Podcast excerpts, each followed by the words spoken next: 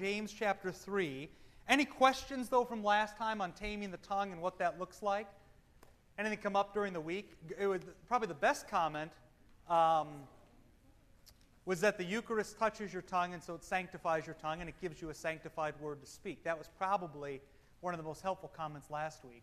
Uh, but any, any thoughts or uh, questions from last time? Yeah.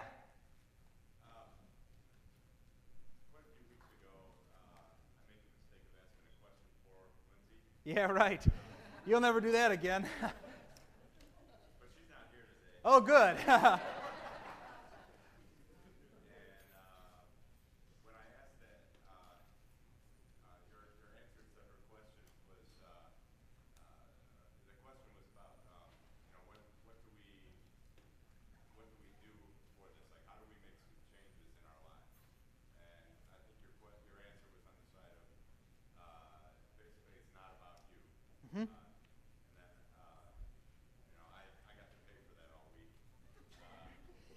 Yeah, well, she's not here this week.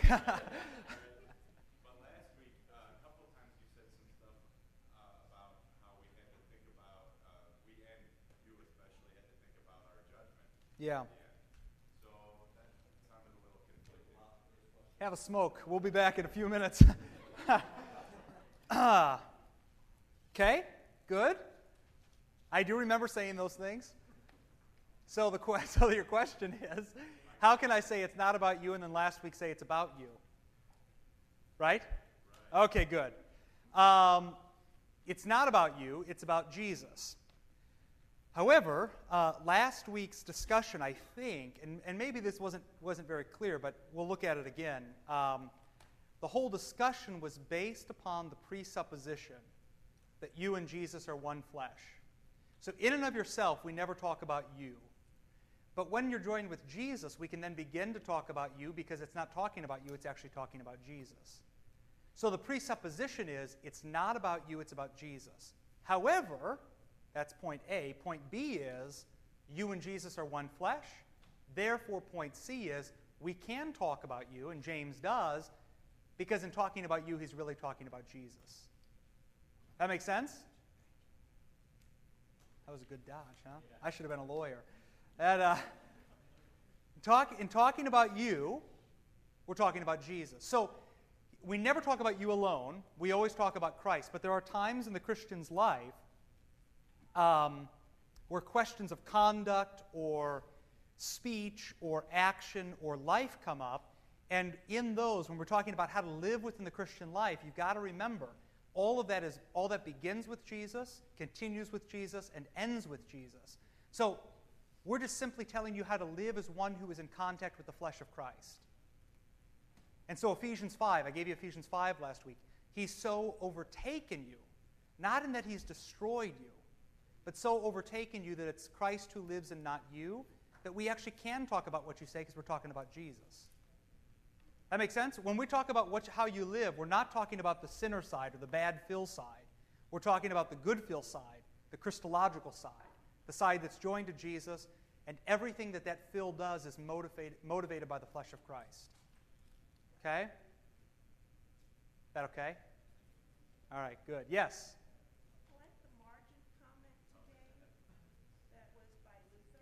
Yeah? What page is that on? 14. Okay.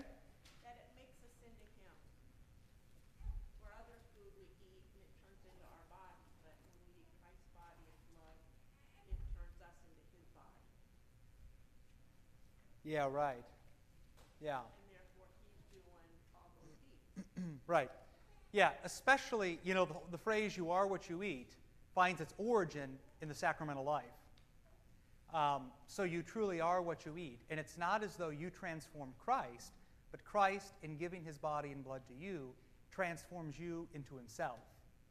Okay, so when you leave the altar, this is Luther's bit from a few weeks ago where uh, he said something to the effect of, Jesus gives you all of himself. And that's why I think, to a certain extent, the Roman church gets it right in their liturgy where they say, they don't just talk about body and blood. You know, uh, if you're an evangelical, you talk about bread and wine and somehow a spiritual you know, rising of your soul up to the presence of Christ. So you can say there's a real presence. Jesus is there with his spirit. Lutherans often talk just about body and blood. Rome, I think, gets it right because they talk about the body, the blood, the soul, and the divinity of Jesus, all present in the Eucharist.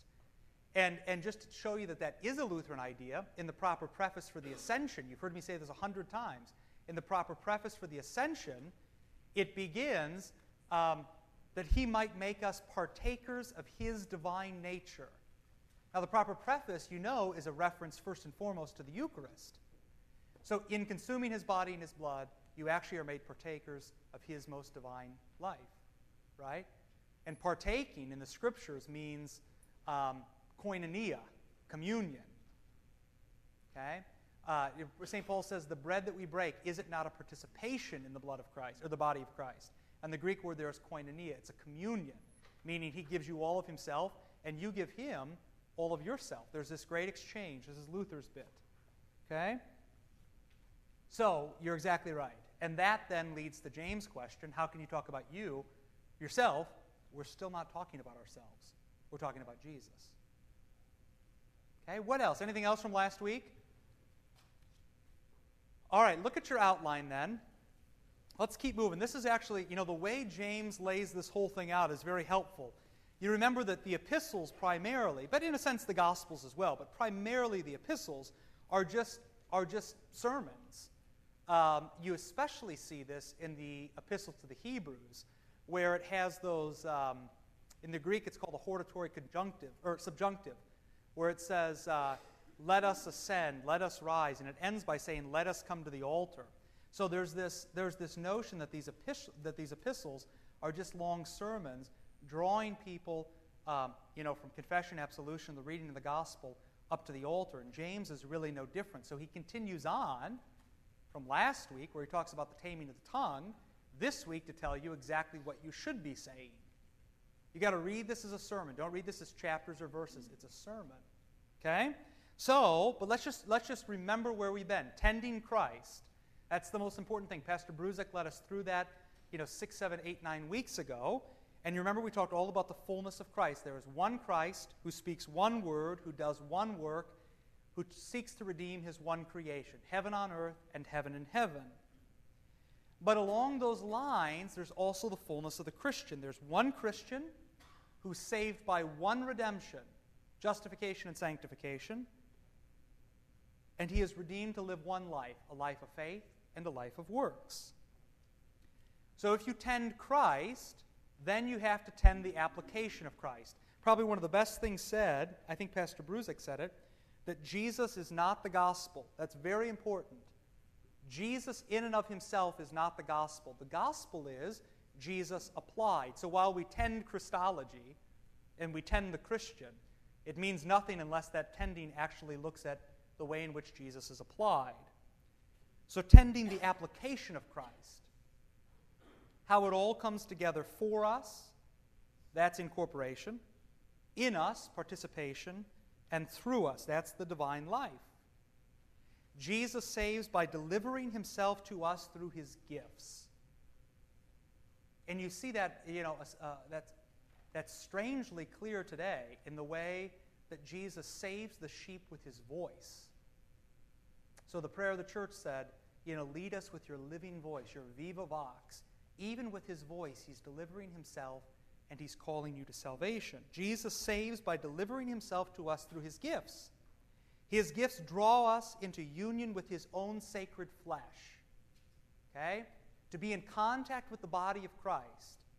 And here I'm talking not first and foremost about um, what in Latin is called the corpus mysticum, the mystical body, the church. Here I'm talking primarily about the Jesus who walks and talks and touches people. At the end of the day, you should say, is there really a difference? So look around the room and ask yourself, is there a difference? There shouldn't be. But Jesus draws us into union with his own sacred flesh. This is, this is very clear, especially in the widow's son at Nain. You have this dead boy, and in the ancient world, you know, to be dead um, was to have the absence of holiness or the absence of sanctity. And Jesus, of course, is holiness incarnate. And you remember how the dead boy, dead boy rises. Not only does he speak to him, Young man, I say to you, arise, but he says he also touches the young boy. So holiness comes in contact with unholiness each and every week, and in coming in contact with you, he delivers all he's got. Union with Jesus means receiving all he's got and being enlivened to do as he does. He doesn't give you himself to be a static human being, he gives you himself to do as he does. And living within that enlivenedness is actually evidence of faith. If you are living the life that Christ has called you to live, it is evidence to Jesus and it is evidence to the world that you are one who has the faith of Christ. Okay? Tending Christ, tending the Christian, tending the application of Christ to us, and then last week, tending the embodiment of Christ. Last week, it was all about taming your tongue. A few things to remember. What goes for pastors should naturally go for parishioners, at least in terms of the normal rhythm of the Christian life. I was stunned, and I know some of, you know, some of it was a joke. Where's, is Kovic here? Dan Kovic saying, I said, what are some of the advantages of being a pastor? And he said, great pay. I'm thinking, yeah, okay. Um, you know, some of that is funny, but some of it is very, very serious and very sincere. Um, the whole idea that pastors spend most of their day in prayer, while it would be ideal, um, isn't actually what happens. So I think there's this strange understanding of how pastors live. But what you need to remember is, in terms of the normal rhythm of the Christian life, there is no distinction between pastor and parishioner. And this is made abundantly clear in Ephesians 5 the head and the body. There is distinction. Okay? There is distinction. We are not the same. But in terms of functioning as a human being, in terms of functioning as the body of Christ, many of the things which you and I do will be very, very, very similar. What goes for pastors should also go for you. The driving force behind a congregation is its tongue. Some tongues have been put, put, foot, put, foot book, put. 1 Timothy 1.12. You remember this? St. Paul rejoices in the fact that he has been put. And, uh, and last week, remember, we talked about how for James, the tongue is first and foremost the tongue of the preacher. And I even told you that, you know, St. John Chrysostom was such a good preacher, they called him golden mouth or golden tongue. So, first and foremost, the tongue of the congregation is the pastor. Some tongues have been put. However, some tongues have put themselves, and that would be you all. Folks who are in every conversation. I hope you thought about that last week. There's some folks who, you know, when there's, you know, there's a group of people chatting and you're worried about what might be said. There's one person who's in every one of those groups or two people is in it. Those are tongues who have put themselves. It's not the work of Christ. The tongue directly impacts or directly affects the health of the body. The tongue can speak the truth, regardless of how difficult it may be to hear. If your doctor says to you, you have cancer, you shouldn't get all over him and say, tame your tongue. Okay? It's the truth. It may not be easy to hear, but it needs to be said. However, the tongue can also speak lies, gossip, slander, words full of hate. And you remember from last week, it was these sorts of things which James is warning us against. When the tongue is used for sin, like a wildfire, it can set a community ablaze. Okay? Like a wildfire, it can set a community ablaze. And, and actually, the opposite is true. When the tongue is used for good, it can set a community ablaze. I mean, just look at, well, um, you know, this is, this is kind of the driving force behind much of, which the, of what the Synod is doing right now. Ablaze. There's something to that, right? It can set a community ablaze even when it's used for good.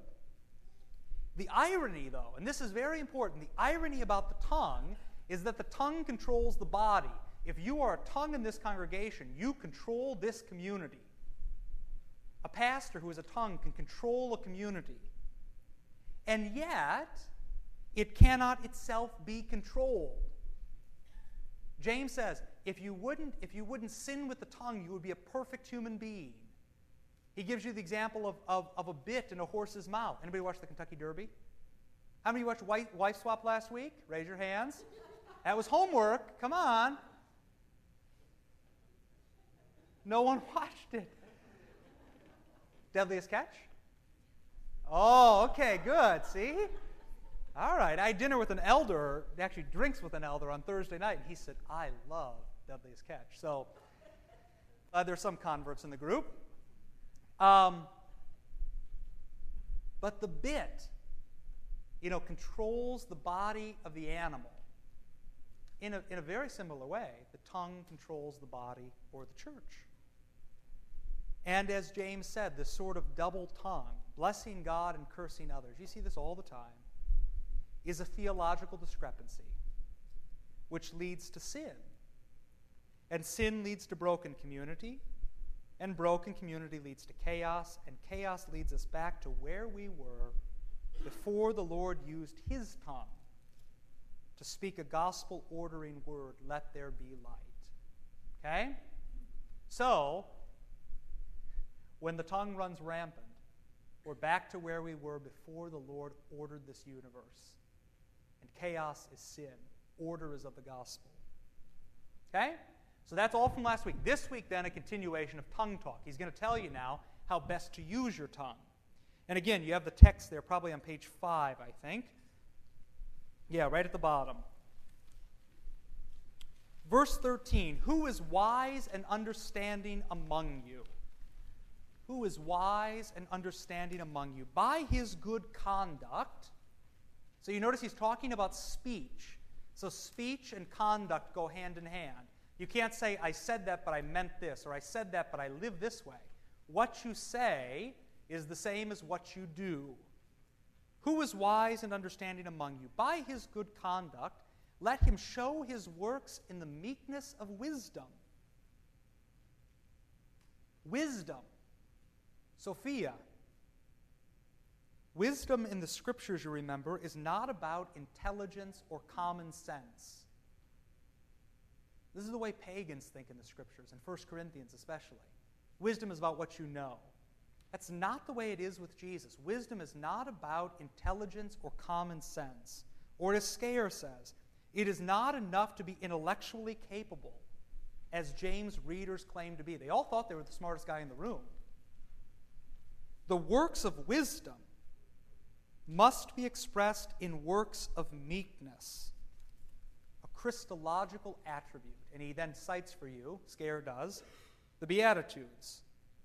So, wisdom, stop thinking that wisdom is about intelligence or that wisdom is somehow about common sense.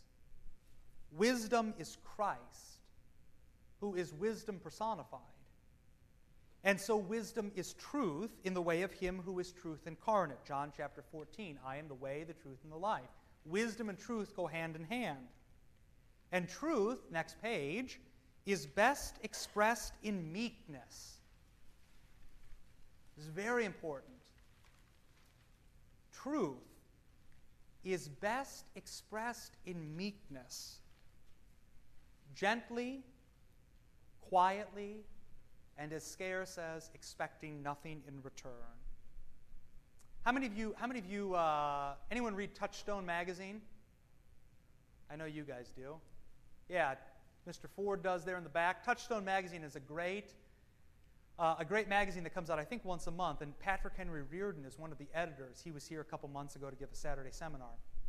The lead article this month is all about telling the truth. Uh, and I was stunned by it as I, as I read it. It was, he, uh, and it was by, um, I think his last name is Hutchinson, who's one of the editors for Touchstone. He basically said in the ancient world, people were accustomed to telling other folks the truth. That's why people were called heretics all the time. You're a heretic, that's wrong. You're a heretic, that's wrong. But he says we've lost that in our culture. We have no idea what it is to not only know the truth, but also to tell the truth. And he says the truth, of course, I think he even cites James, must be done gently and respectfully. But he says the time for telling the truth is back. Okay? We're so caught up in a culture where no one wants to give you an honest opinion. No, not even opinion. No one wants to give you the honest truth. Um, but that is not the way of Jesus. And sometimes we don't give the truth because the truth can hurt, uh, the truth can offend. I mean, Jesus is offensive. If you don't think Jesus is offensive, you must not listen to, you know, to what we confess every Sunday morning. I am by nature sinful and unclean. I've sinned against you in thought, word, and deed. You know, in a sense, Jesus is very offensive, and sometimes the truth is offensive. You're a damn sinner, and so am I. However, the time for recognizing the truth and speaking the truth is back. But as James says, it's best done in meekness, gently, quietly, and expecting nothing in return. Okay? So we need to tend that. Tend the truth and tend how we speak it. And he'll get to that in just a second. Wisdom and truth are deeply Christological and only appear when Jesus invades every aspect of our lives, drawing us out of ourselves towards self effacing humility. It is not about you. Okay? It's not about you. When he does that in both speaking and doing, then, then you can say you're truly wise. And so the question that James has for his congregation, and the question that we need to ask ourselves every day, does our outward behavior, even and especially the use of our tongues, contradict what we publicly confess about the Christian life? And so what we publicly confess about the Christ? James would say, Are you living a lie? Okay? Does what you say contradict what you confess? So, the opposite side of wisdom now. But if you have bitter jealousy and selfish ambition in your hearts, do not boast and be false to the truth. That actually in the Greek says, do not boast and be false against the truth. Don't lie. This is not the wisdom that comes down from above, but is earthly, unspiritual, demonic. Okay? And jealousy here, as you know, can be, can be twofold. You can be jealous about a number of things. It can be envy over someone's achievements and their own advantages. And even in the church, that can be everything from their kids grew up and still go to church and mine don't. or they come to church every week and love it, and I come to church every week and don't love it. All the way to suspicion about someone's unfaithfulness in a relationship or a community. You know, if your son always thinks his girlfriend is cheating on him, she will call him a jealous boyfriend. Right? Same thing happens in the church. This shows itself, as you see there, in wanting what someone else has got. I want their life. Or always questioning whether or not they've even got it. Pick your thing joy, life, happy marriage, obedient kids, relationship with Jesus, relationship with community. You're always saying, do they really have that? That's jealousy. And selfish ambition in the Greek is partisan and fractious spirit. If you're always choosing sides, and usually the wrong side, if you're always choosing sides and you're easily irritated, this might be you. And James says these things are not from above. They are not from above. Particularly, they are not from Christ, who drops down from the heavens as wisdom made flesh. Okay? Questions so far? You all okay? Remember, wisdom is about Jesus, and Jesus is about truth. Rather, says James, envy, suspicion, divisiveness, irritation. I mean, I, I, was, as I was, I was writing those words, I was, you know, the scriptures talk about being cut to the heart. Yeah, I'm, I'm typing these out thinking, yeah, that's me. That's me. Divisiveness, yeah, that's me. Irritation, yeah, that's me. Lies? Unfortunately, yeah, that happens. Jealousy and selfish ambition. This is just the way he describes who these people are. These things, he says, are worldly, meaning there's no external objective reality from which to judge behavior. It's all about what you see right before you. It's always changing. It's utterly subjective. It's not Christ. It's unspiritual, which is the biblical way of talking about what's fleshly. It's all about you. And it's demonic. And as Scaer says, people who do not share the divine perspective on life are under the control of Satan. You should be hearing here overtones of Luther's the world, the flesh, and the devil. It's striking. Luther hated the book of James, but he writes like James. Okay? He didn't like it, but especially on this point, worldly, unspiritual, and demonic, Luther just says the world, the flesh, and the devil. Those are things the Christian was and is always in conflict with. So, what does that do to a community?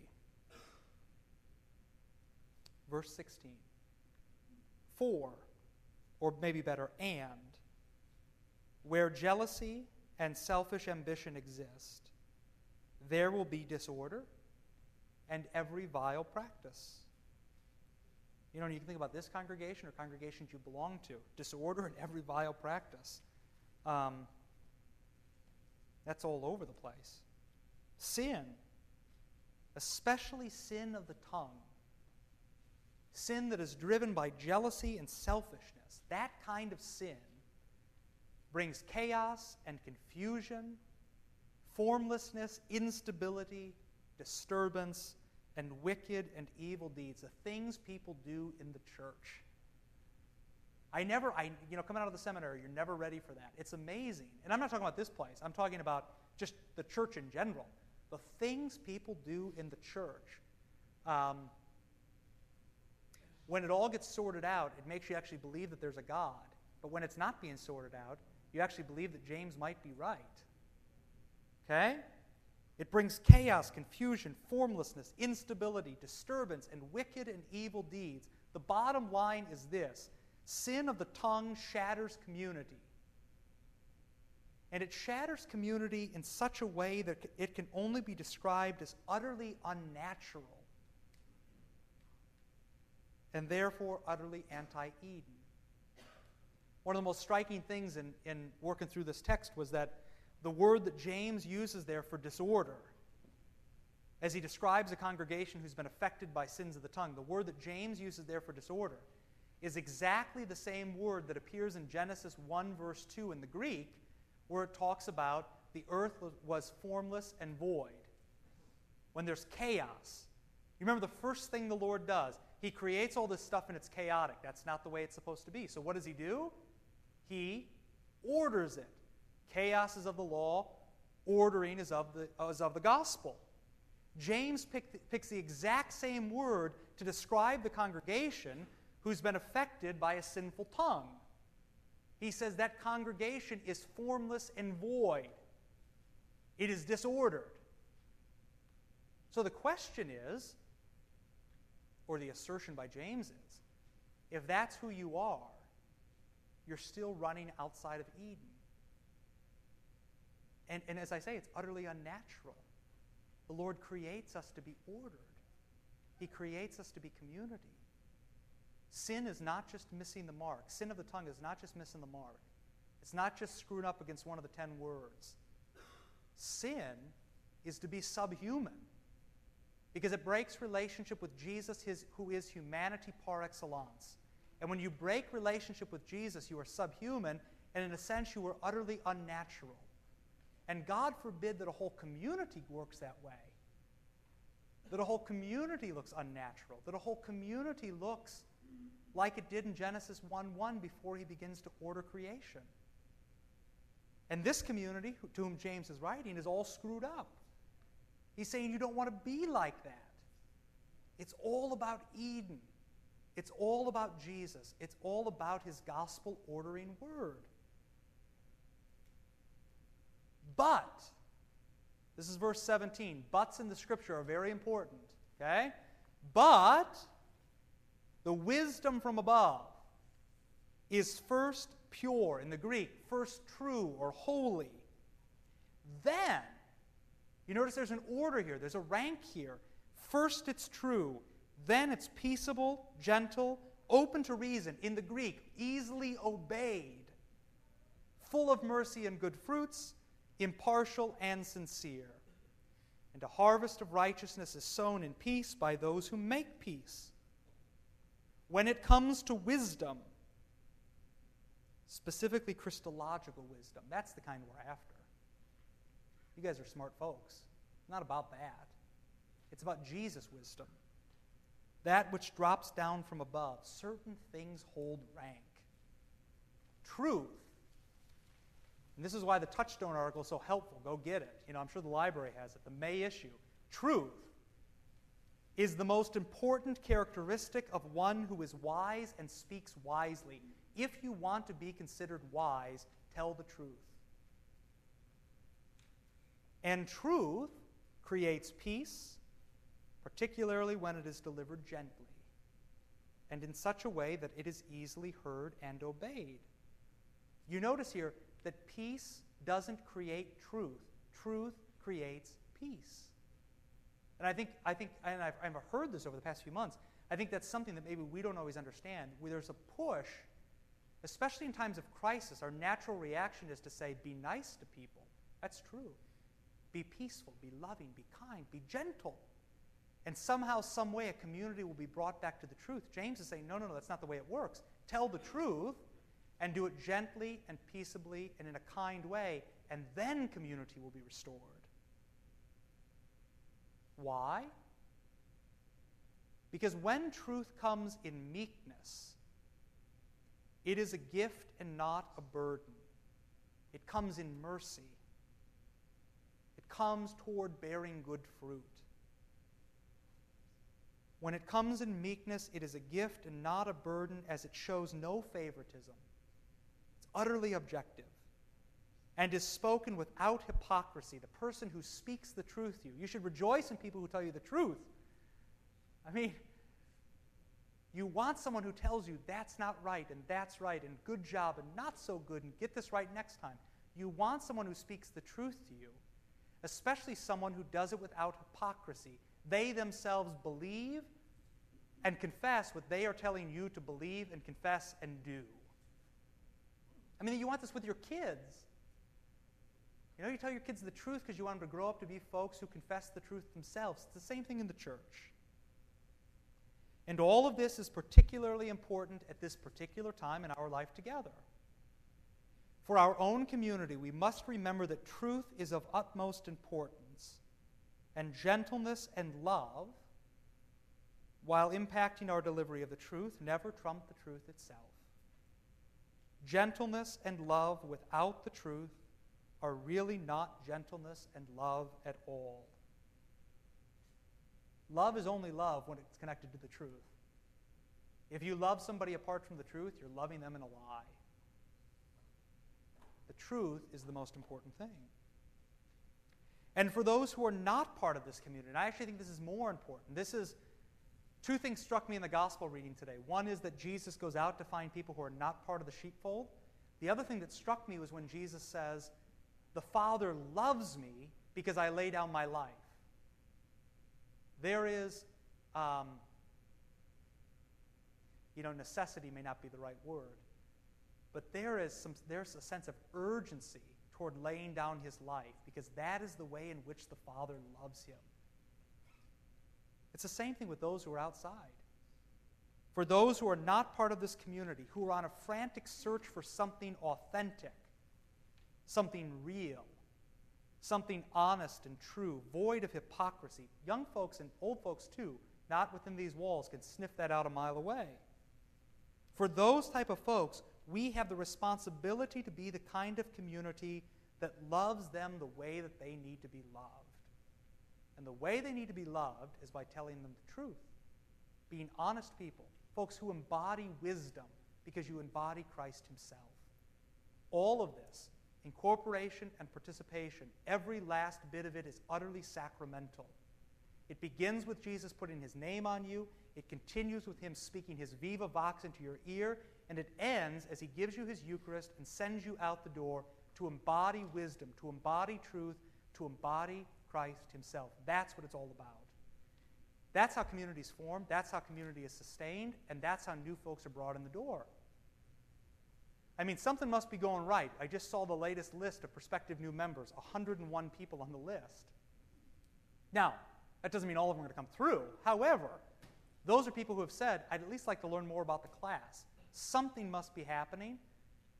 So where there's good, we need to carry that all the way through, and where there's stuff that needs to be cleaned up, we got to clean it up and move forward, all in the way of truth and wisdom. Make sense?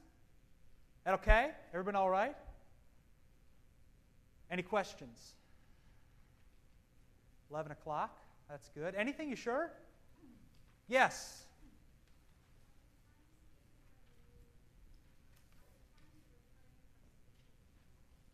I'm sorry.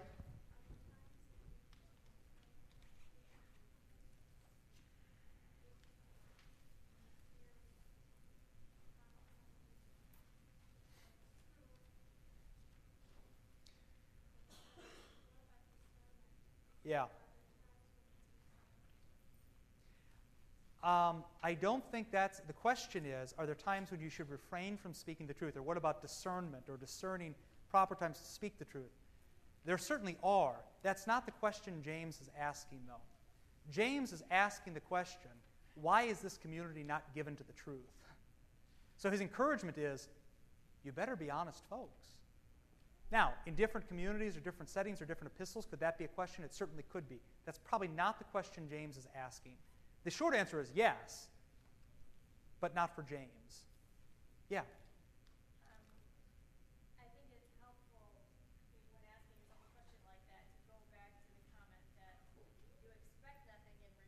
Yeah. Don't make up your mind about what the reaction is going to be to what you say because it's easy to talk yourself out of speaking Mhm. the truth if you're more concerned with what the reaction to it is going Exactly. So don't, it, when you say expect nothing, not only in the way of praise for what you said, Right. but don't expect any kind of reaction. Exactly right. And this and don't and don't, you know, don't take what I'm saying as, you know, sometimes the problem with Lutherans are very, in a sense, very good with the truth, but sometimes we just hammer people over the head with it. That's not what James is saying. You remember he says, truth first, but gentleness and meekness. I mean that that impacts, as I say in here, that impacts the delivery of the truth. My point, what I tried to push very hard here was don't let meekness and love and gentleness trump the truth itself. Okay? You still need to deliver the truth. You need to be honest folks, but you don't just hammer people over the head with it. So you're right. Expect nothing in return and also be cognizant of who they are and how precisely they need to be loved. They need the truth, but they need a truth in a certain way. Okay? Anything else? Good Phil, bad Phil? Good Phil today. That's good. All right. Here we go. Let's pray and we'll move on. Lord, remember us in your kingdom and teach us to pray. Our Father, who art in heaven, hallowed be thy name. Thy kingdom come, thy will be done, on earth as it is in heaven. Give us this day our daily bread, and forgive us our trespasses, as we forgive those who trespass against us. And lead us not into temptation, but deliver us from evil. For thine is the kingdom, and the power, and the glory, forever and ever. Amen. All right.